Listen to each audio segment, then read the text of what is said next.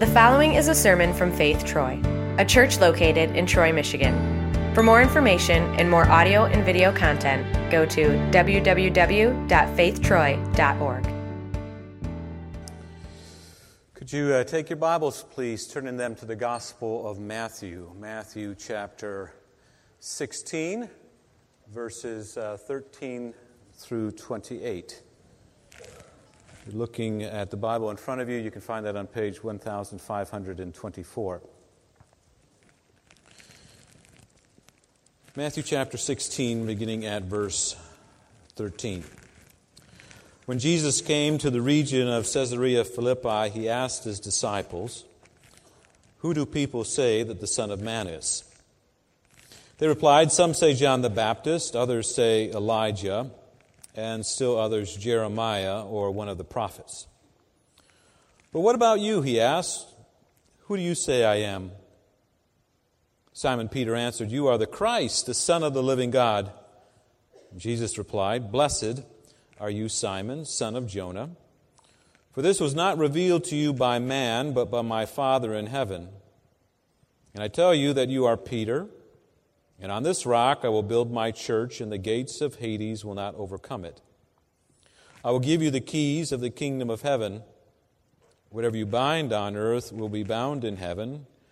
Whatever you loose on earth will be loosed in heaven. Then he warned his disciples not to tell anyone that he was the Christ. From that time on, Jesus began to explain to his disciples that he must go to Jerusalem and suffer many things at the hands of the elders, chief priests, and teachers of the law, and that he must be killed and on the third day be raised to life. Peter took him aside and began to rebuke him. Never, Lord, he said, this shall never happen to you. Jesus turned and said to Peter, Get behind me, Satan. You are a stumbling block to me you do not have in mind the things of God, but the things of men. Then Jesus said to his disciples, If anyone would come after me, he must deny himself and take up his cross and follow me. For whoever wants to save his life will lose it, but whoever loses his life for me will find it. What good will it be for a man if he gains the whole world yet forfeits his soul? Or what can a man give in exchange for his soul? For the Son of Man is going to come in his Father's glory with his angels, and then he will reward each person according to what he has done. I tell you the truth, some who are standing here will not taste death before they see the Son of Man coming in his kingdom. This is the word of the Lord. Thanks be to God for that. There's three Lenten themes. They uh, speak of the person of Christ, uh, the work of Jesus, and uh, the cross of Jesus. Uh, with the phrases that we read in Matthew chapter 16, you could summarize those three themes with uh, these words. So, who do you say that I am? That's asking about the person of Christ. Jesus saying, I must go to Jerusalem. Well, that's the work of Christ. And then the troublesome phrase for our ears uh, this evening if anyone would come after me, he must deny himself, take up his cross, and follow me. So we're going to look at each of those three themes uh, from the text. First one, Matthew chapter 16, beginning of verse 13. The person of Jesus. The text says, When Jesus came to this region of Caesarea Philippi, he asked his disciples, Who do you say that I am? And they replied, Well, some say John the Baptist, others say Elijah, so others say one of the prophets. But he says, Who do you say that I am? And it's Simon Peter who answers, You are the Christ. That's just a Greek word for the Messiah or the chosen one, the one promised to come. You are the Christ, the Son of the living God. And what does, what does Jesus say to him? Blessed are you, Simon, son of Jonah, for this was not revealed to you by men, but by my Father in heaven. If you're here this evening and the question is asked to you, Who do you say that I am? Jesus asking it to you. And if you respond by saying, You are the Christ, the Son of the living God. Whose doing was that? Did you think it through? Did you intellectually look at all the options? Did your reason come to that conclusion? Well, it's very clear that that truth has not been revealed to you. You don't cling to it because of some human uh, reason or some intellectual capacity to be able to figure it out. It's a gift given to you by the Holy Spirit, a gift of revelation. You are the Christ, the Son of the living God. The scripture says no one can say Jesus is Lord except by what? Except by the, by the Holy Spirit. In fact, 1 Corinthians 2 says this conversation that we're having right now about the Son of God becoming the Son of Man, it is foolishness. I mean, you have that conversation probably a number of times in the workplace or with friends, and they ask you what you believe, and you go ahead and you tell them, and you say, I believe that Jesus Christ is the Son of God and they look at you and their eyes maybe are you know a little glazed and they don't quite understand. It's foolishness to them. It's clear to you but it's foolishness to them.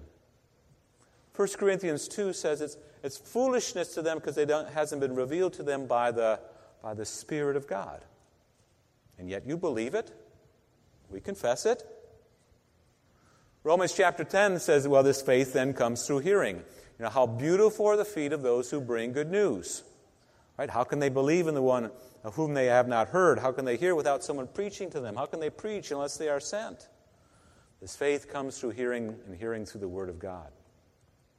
Our third article of the Creed in our, uh, our Christian faith speaks of that Holy Spirit and begins with this wonderful phrase I believe that I cannot, by my own reason or strength, believe in Jesus Christ my Lord or come to Him.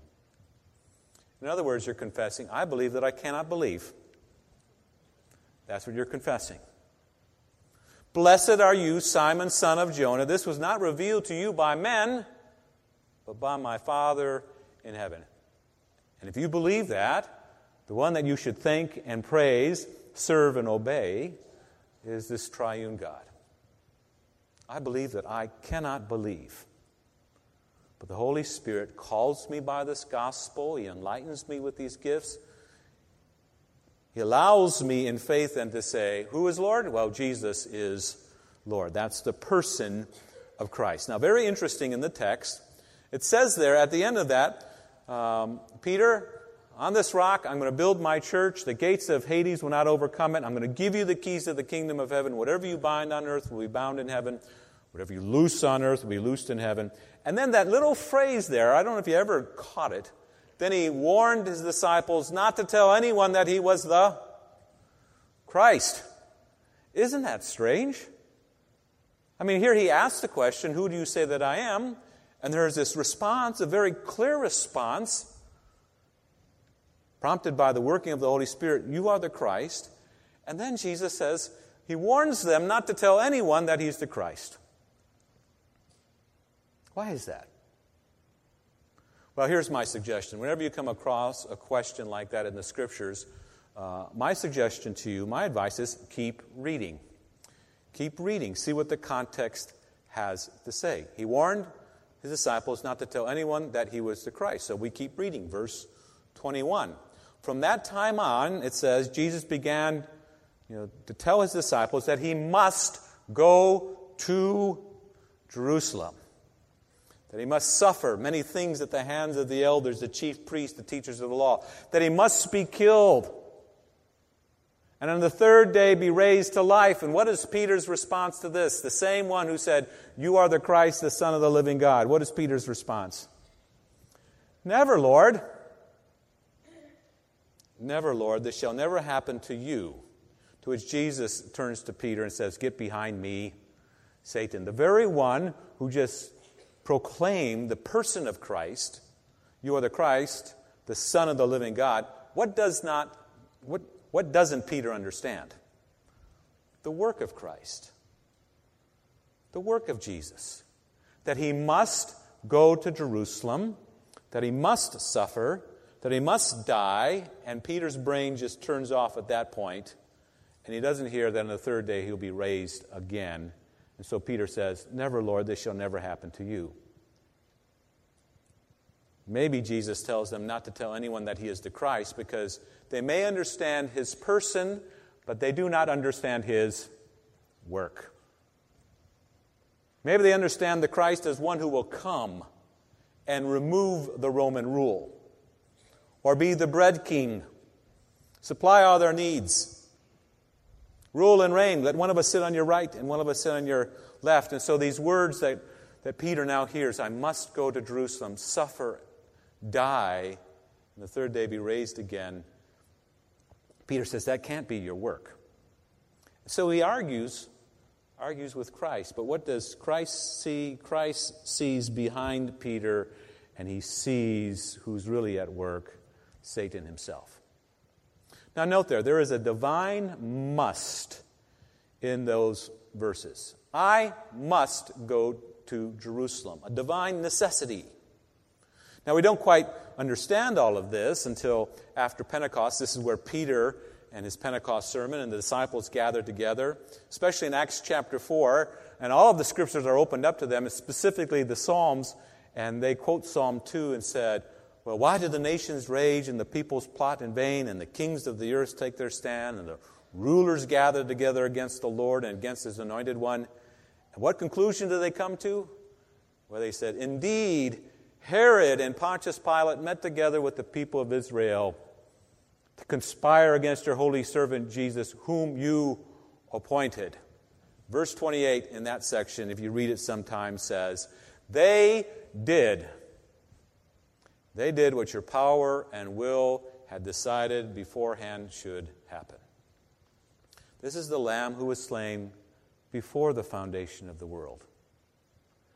There was no other option. I must go to Jerusalem.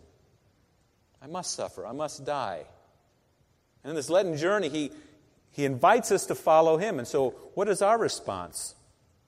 Well, I mean, the king image in our mind is yeah, let's go. Let's have these positions of power. But all of a sudden, the cross is being talked about. And perhaps do we argue with Christ as well and say, Never, Lord, this shall never happen to you. Well, who's working behind that? Well, it is our three archenemies it is the devil, it is the world, it is our own sinful flesh. Specifically speaking, in this, of course, is get behind me, Satan. Now, what is the strategy then of these three enemies? Very consistent all throughout, all throughout the scriptures. That is, first of all, let's get everyone away from the cross. Some other way. Away from the cross. But what does Jesus say? I must go to Jerusalem. I must go to the cross. This will apply also to us. We will want to run away from the cross.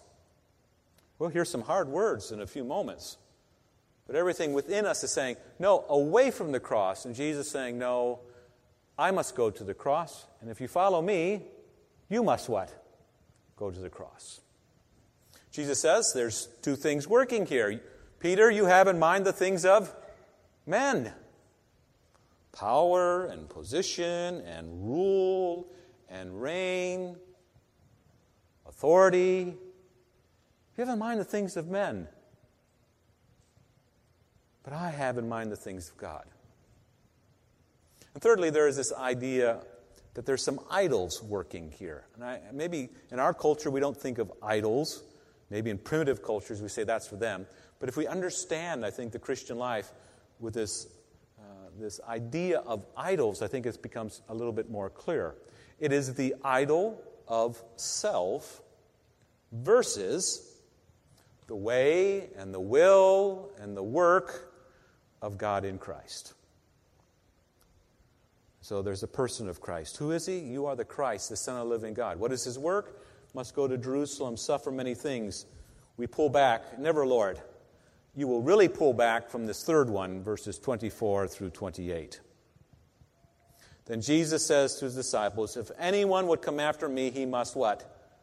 Deny himself, take up his cross, and follow me. For whoever wants to save his life will lose it, but whoever loses his life for me will find it. What good will it be for a man if he gains the whole world and yet forfeits his, his soul? Tough words, aren't they? If anyone would come after me, he must deny himself, take up his cross, and follow me. What does Jesus mean by that? Jesus makes the bearing of the cross a consequence, not a cause, a consequence of discipleship. No cross, no Christian. No cross, no Christian. Isn't that what the text says? If anyone would come after me, he must deny himself, take up his cross, and follow me. It is a consequence of following Christ. Martin Luther understood it when he wrote these words in the large catechism. He said it this way If we would be Christians, therefore, we must surely expect and count on having the devil with all his angels and the world as our enemies. They will bring every possible misfortune and grief upon us. For where God's word is preached, accepted, or believed, and produces fruit, there the holy cross cannot be missing. And let no one think that he shall have peace. He must risk whatever he has upon earth possessions, honor, house and estate, wife and children, body and life. Now this hurts our flesh and the old Adam, and the test is to be steadfast and to suffer with patience in whatever way we are assaulted, and to let go whatever is taken from us. Here's my just a little heads up on this. So, when we talk about crosses and following Christ, uh, the thought is this don't go looking for crosses. You know why? Because they will find you. Don't read these verses and say, oh, if I'm to be a follower of Christ, that means I must go and find a cross to bear. They will find you. They will find you because the cross that you are going to be asked to bear is going to be specifically made and tailored for you. To go after your personal idols. It will be a idol slayer. This cross that will come to you that you will be asked to bear as a Christian will hunt down, it will find, it will bring out into the open whatever you're trusting in if it's not Christ, and it will kill it and it will slay it. Now, that might be suffering, but we shouldn't necessarily say that suffering is a cross. Do non Christians suffer? Absolutely, but it's not a cross. Suffering may be a cross when it comes to you, and all of a sudden you are turned inward and you get angry at God or frustrated with Him, or you seek some way around it, impatient with it. Well, all of a sudden now that suffering reveals the idol that is there, and this cross goes after it. It acts as an idol slayer, it hunts it down, the idol that you're holding on to. It finds it, it brings it out into the open. It kills it, it slays it, it takes the legs out from underneath it so you can't trust in it. Specifically tailored, designed. You're known by God, and he knows the idols that you have and that I have, and perhaps they're not the same. This idea of idols is rooted all throughout the scriptures, and maybe we just don't hear it uh, in our daily life. Um, again, throughout the world, they may have this idea of raising up an idol, and we think, well, maybe we don't have idols, but an idol is anything that your heart trusts in, that it holds on to.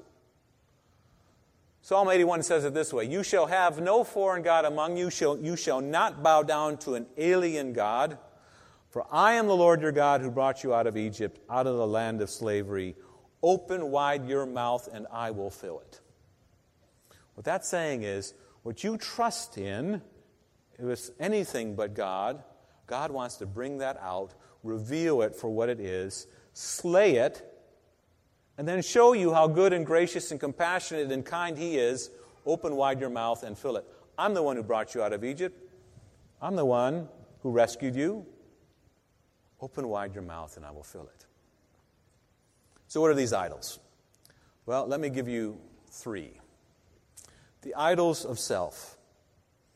First of all, they're our own will and way, our own works, and our own reason and strength. And these parallel the three persons of the Trinity, don't they? Our own will and way. The Father has His will.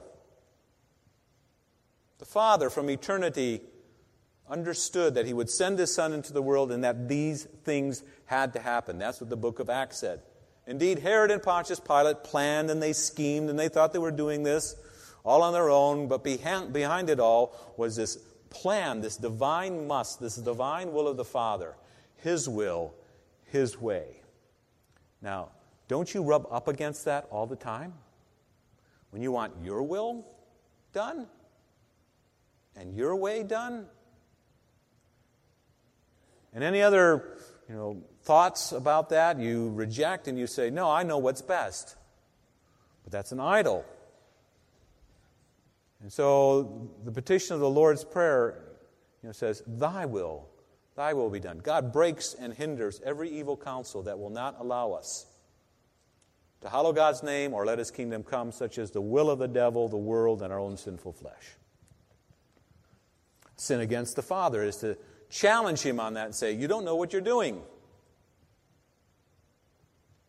Second one is our own works. This is a sin against the Lord Jesus Christ himself where you take your works and you try and mix them together with his works, or you bypass his works and, and you either fall into being a Pharisee, prideful in all that you have done, or you fall into despair, not trusting the works of Christ, saying, they couldn't possibly be for me.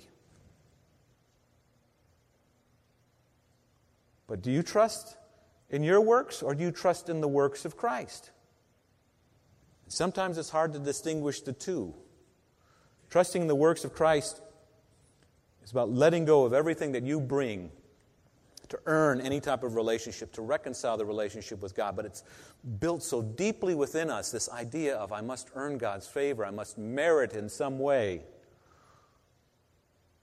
Then we go about it, and we become a Pharisee, prideful, and we say, Wow, look at all the things I've done. Thank you that you've not made me like the tax collector. I fast twice a week, I give a tenth of all I have. Or you're despairing in the corner with your head beat down and say, God could never forgive me for this sin. The works of Christ are never sufficient for this. The third one is our own reason and strength, trying to figure it out. I mean, the song that we said is all of God's promises are yes and amen. Does that mean that you understand them? Does that mean that you feel it? Does that mean that you see it all? I mean, faith is going by not knowing, isn't it? It's unseen. And sometimes what you have to do is bring the idol of your own reason and strength and put it out there and say, I don't understand. But God's word says. You acknowledge the feelings, you acknowledge the emotions, and you say, I, I, just don't understand. And yet, God's word, it says right here, God's word says, and you bend the knee, your reason and your strength bends the knee and is in submission to the word of God. It's His promises, it's His word. Now, here's the good news because that kind of sounds like bad news. But here's the good news is that we participate in the death of Jesus, but also what else do we get to participate in? In the life of Jesus. Cross carrying is about not us doing it by ourselves, it is participating in the cross carrying of Jesus, our brother, but also participating in his resurrection.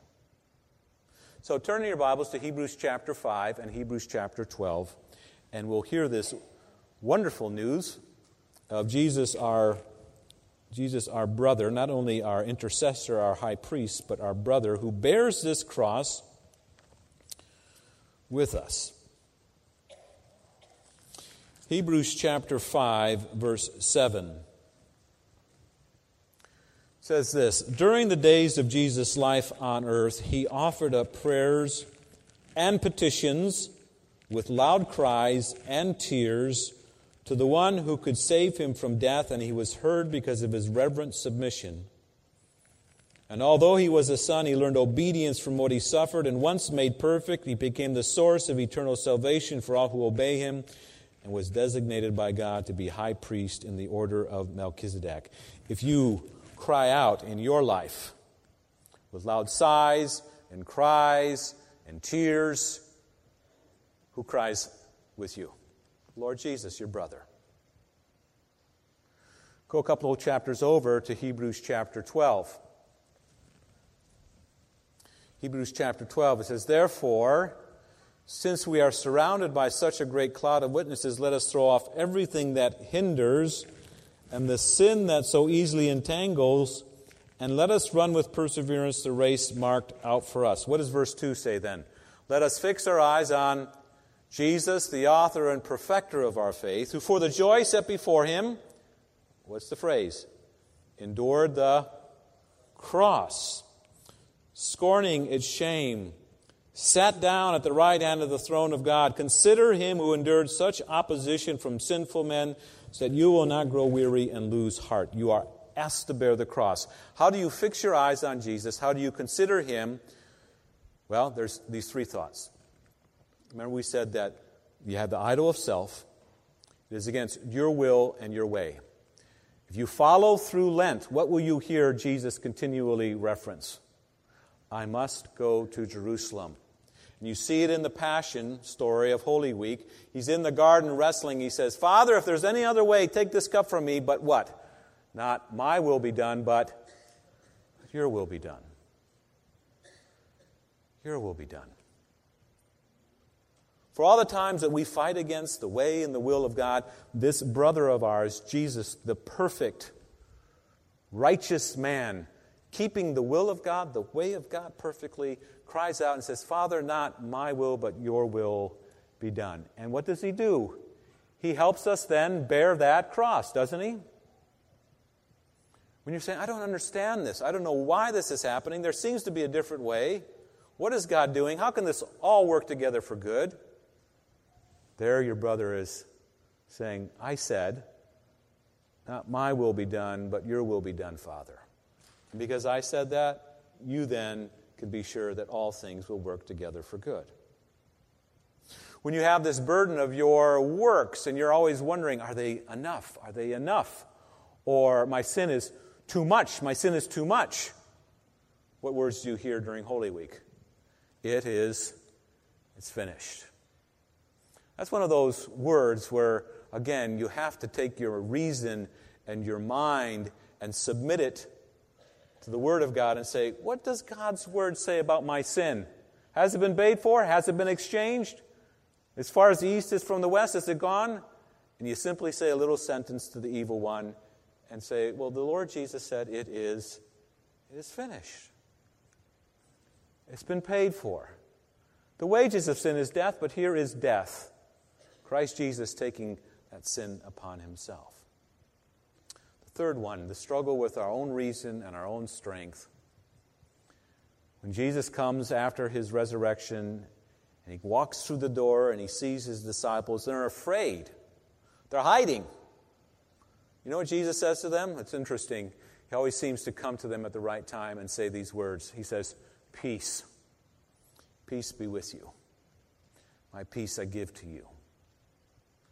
He shows them his hands and his sides, and they're overjoyed when they see him. And then you know what he says? He, says he breathes on them, and he says, "Receive the, receive the Holy Spirit. Receive the Holy Spirit." At Pentecost, they're filled with the Holy Spirit, and you know what they speak of? They speak of these mysteries. They proclaim them. You killed the Christ, but God raised him from the dead. And the crowd's listening to this, and they say, Brothers, well, what should we do? And the disciples say, Repent, be baptized, every one of you, in the name of Jesus Christ for the forgiveness of your sins, and you will receive the gift of the Holy Spirit. Today is my birthday.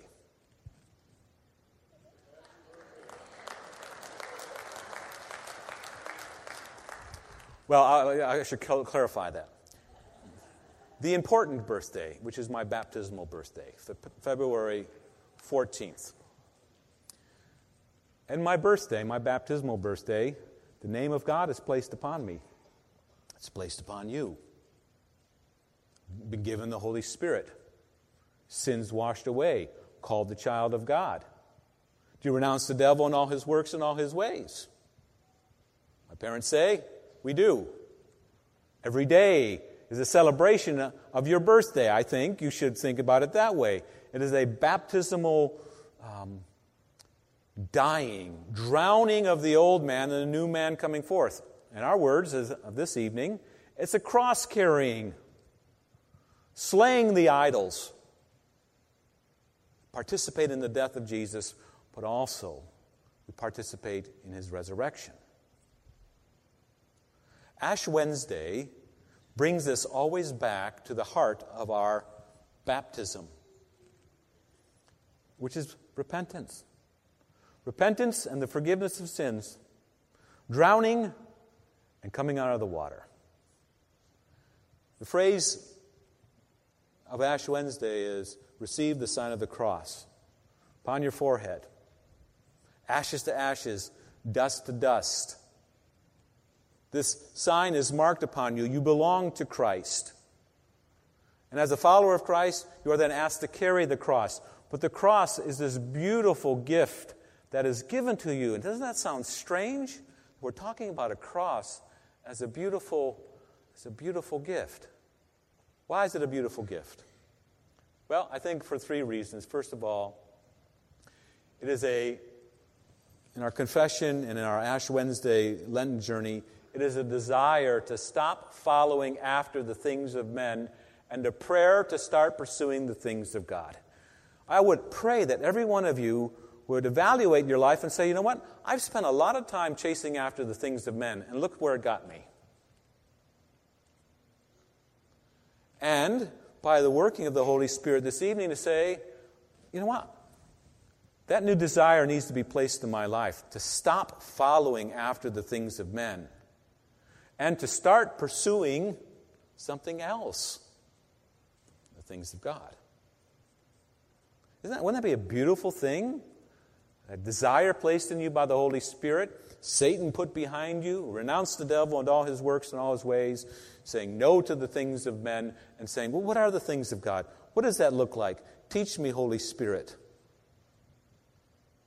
Second of all, it's an invitation to die to those things that just bring more death. So, usually, what I do is speaking to somebody who uh, uh, is investigating Christianity, I always kind of lead up so they really kind of know exactly what we're, the full picture, right?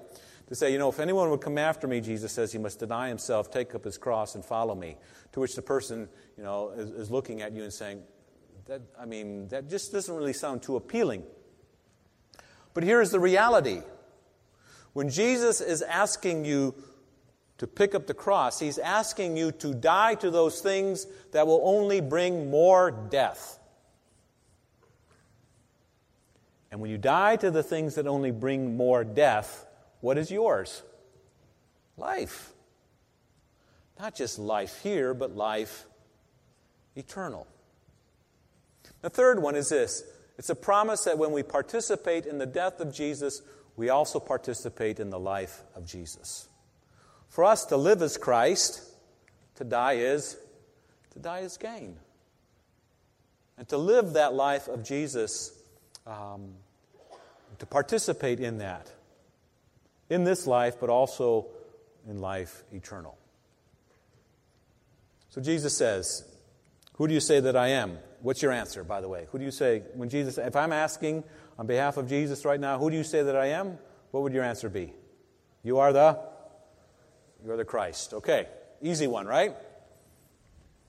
What's my work? Jesus says, I must go to Jerusalem, suffer, die, and the third day be raised again. You think, well, it's not quite what we had in mind, following a king, but if you say so, all right, we'll change from the things of men to the things of God. The third one is difficult. If anyone would come after me, he must what? Die, and deny himself, take up his cross, and follow me. But if we look at it correctly through the eyes and the promises of Christ, our brother, who says, Father, not my will, but your will, it is finished. And if he says, Receive the Holy Spirit, this, this symbol of death can be turned around in such a way 180 degrees so it becomes a beautiful gift that you rejoice in because what is removed from you then? All the idols that you have laid up for yourself. specifically tailored for you, this cross comes, slays the idol, and gives you life, life in Christ.